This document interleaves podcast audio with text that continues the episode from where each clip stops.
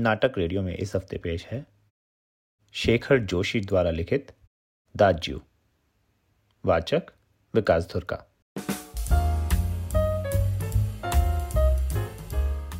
Check से निकलकर बाईं ओर, जो बड़े साइन बोर्ड वाला छोटा कैफ़े है, वहीं जगदीश बाबू ने उसे पहली बार देखा था।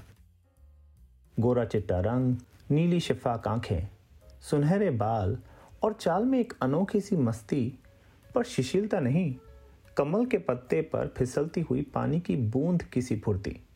आँखों की चंचलता देखकर उसकी उम्र का अनुमान केवल नौ दस वर्ष ही लगाया जा सकता था, और शायद यही उसकी उम्र रही होगी।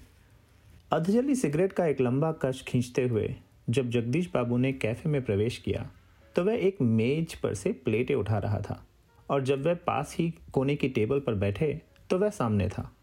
मानो घंटों से उनकी, उस स्थान पर आने वाले व्यक्ति की प्रतीक्षा कर रहा हो। वह कुछ बोला नहीं। हाँ नम्रता प्रदर्शन के लिए थोड़ा झुका और मुस्कुराया भर था। पर उसके इसी मौन में जैसे सारा मीनू समाहित था। सिंगल चाय का ऑर्डर पाने पर वह एक बार पुनः मुस्कुराकर चल दिया और पलक मारते ही चाय हाजिर थी। मनुष्य की भावनाएँ बड़ी विचित्र होती हैं। निर्जन, एकांत स्थान में निसंग होने पर भी कभी कभी आदमी एकाकी अनुभव नहीं करता। लगता है, इस एकाकीपन में सब कुछ कितना निकट है, कितना अपना है। परंतु इसके विपरीत कभी कभी सैकड़ों नर नारियों के बीच जनर्वमय वातावरण में रहकर भी सूनेपन की अनुभूति होती है। लगता है, जो कुछ है, वह पराया है। कितना अपंतवहीन, पर यह अकारण ही नहीं होता। इस एकाकेपन की अनुभूति इस अलगाव की जड़ें होती हैं, विछोह या विरक्ति की किसी कथा के मूल में। जगदीश बाबू दूर देश में आए हैं, अकेले हैं। चेक की चहल पहल, कैफ़े के शोरगुल में उन्हें लगता है सब कुछ अपंतवहीन है। शायद कुछ दिनों रहकर अभ्यस्त हो जाने पर उन्हें वातावरण में अपनेपन की अनुभूति होने लगे। पर आज तो लगता है ये अपना नहीं। अपनेपन की सीमा से दूर कितना दूर है। और तब उन्हें अनायास ही याद आने लगते हैं अपने गाँव पड़ोस के आदमी, स्कूल कॉलेज के छोकरे, अपने निकट शहर के कैफ़े होटल। चाय साहब, जगदीश बाबू ने राखदानी में सिगरेट झाड़ी। उन्हें लगा, इन शब्दों की ध्वनि में वही कुछ है जिसकी रिक्तता उन्हें अनुभव हो रही है। और उन्होंने अपनी शंका का समाधान पर लिया। क्या नाम है तुम्हारा? मदन। अच्छा मदन तुम कहाँ के रहने वाले हो? पहाड़ का हूँ, बाबूजी? पहाड़ तो सैकड़ों है। आबू, दार्जिलिंग, मसूरी, शिमला, अल्मोड़ा, तुम्हारा गाँव किस पहाड़ में है? इस बार शायद उसे पहाड़ और ज़िले का भेद मालूम हो गया, मुस्कुराकर बोला। अल्मोड़ा शाह अल्मोड़ा। अल्मोड़ा में कौन सा गाँव है? विशेष जानने की गरज से जगदीश बाबू ने पूछा। इस प्रश्न ने उसे संकोच में डाल दिया। शायद अपने गाँव की निराली संज्ञा के कारण उसे संकोच हुआ था। इसलिए टालता हुआ सा बोला, वो तो दूर है साहब अल्मोड़ा से पंद्रह बीस मील होगा। फिर भी नाम तो कुछ होगा ही। जगदीश बाबू ने ज़ोर देकर पूछा, डोटियाल गो? वह सकुचाता हुआ सा बोला।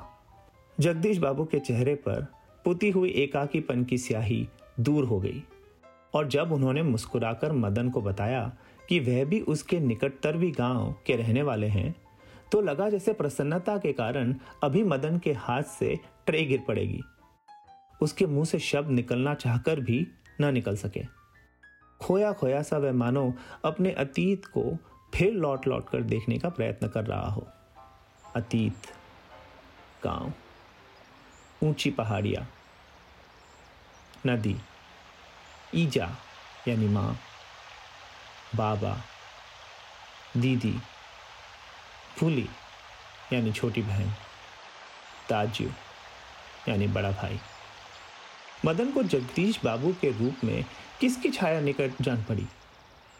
ईजा? नहीं। बाबा? नहीं। दीदी? भूली नहीं। दाजू हाँ दाजू दो चार ही दिनों में मदन और जगदीश बाबू के बीच अजनबीपन की खाई दूर हो गई। टेबल पर बैठते ही मदन का स्वर सुनाई देता ताजू जय ताजू आज तो ठंड बहुत है। राजू, क्या यहाँ भी ह्यूम पड़ेगा? दाजू आपने तो कल बहुत थोड़ा खाना खाया। तभी किसी और से बॉय की आवाज़ पड़ती और मदन उस आवाज़ की प्रतिध्वनि के पहुँचने से पहले ही वहाँ पहुँच जाता। ऑर्डर लेकर फिर जाते जाते जगदीश बाबू से पूछता दाजू कोई चीज़? पानी लाओ। लाया दाजू। दूसरी टेबल से मदन की आवाज़ सुनाई देती। मदन दाजू शब्द को उतनी ही आतुरता और लगन से दोहराता, जितनी आतुरता से बहुत दिनों के बाद मिलने पर माँ अपने बेटे को चूमती है। कुछ दिनों बाद जगदीश बाबू का एकाकीपन दूर हो गया। उन्हें अब चेक और कैफ़े ही नहीं, सारा शहर अपनेपन के रंग में रंगा हुआ सा लगने लगा। परंतु अब उन्हें यह बार बार दाजू कहलाना अच्छा नहीं लगता था। और ये मदन था कि दूसरी टेबल से भी, दाजू, मदन, इधर आओ। दाजू शब्द की आवृत्ति पर जगदीश बाबू के मध्यम वर्गीय संस्कार जाग उठे। अपनत्व की पतली डोरी, अहम की तेज धार के आगे ना टिक सकी। दाजू, चाय लाऊं? चाय नहीं, लेकिन ये दाजू दाजू क्या चिल्लाते रहते हो दिन रात? किसी की प्रेस्टीज का ख्याल भी नहीं है तुम्हें? जगदीश बाबू का मुँह क्रोध के कारण तमतमा गया। शब्दों पर अधिकार न रह सका। मदन प्रेस्टीज का अर्थ समझ सकेगा या नहीं, यह भी उन्हें ध्यान नहीं रहा। पर मदन बिना समझाई ही सब कुछ समझ गया था। मदन को जगदीश बाबू के व्यवहार से गहरी चोट लगी। मैनेजर से सरदर्द का बहाना कर वह घुटनों में सर दे कोठरी में सिसकिया भर भर रोता रहा। घर गाँव से दूर।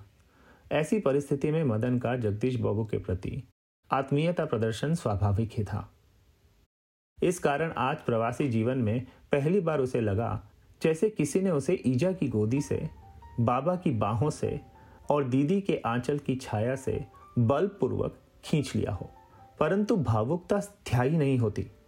रो लेने पर, अंतर की घुमरती वेदना को आँखों की राह बाहर निकाल लेने पर मनुष्य जो भी निश्चय करता है, वह भावुक क्षणों की अपेक्षा अधिक विवेकपूर्ण होता है।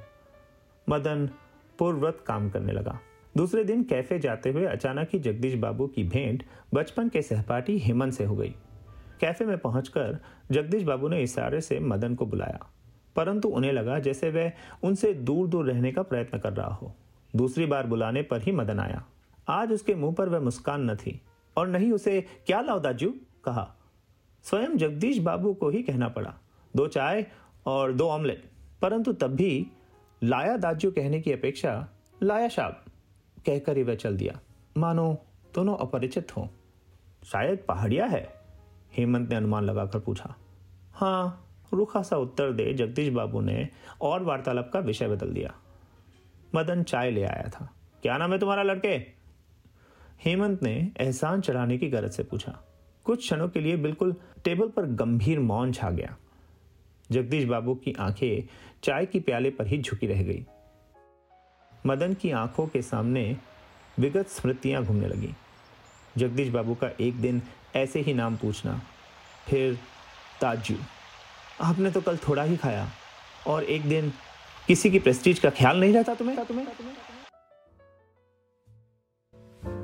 जगदीश बाबू ने आँखें उठाकर मदन की ओर देखा। उन्हें लगा जैसे अभी वह ज्वालामुखी सा फूट पड़ेगा।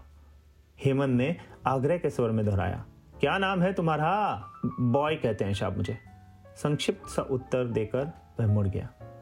आवेश में उसका चेहरा लाल होकर भी अधिक सुंदर हो गया था।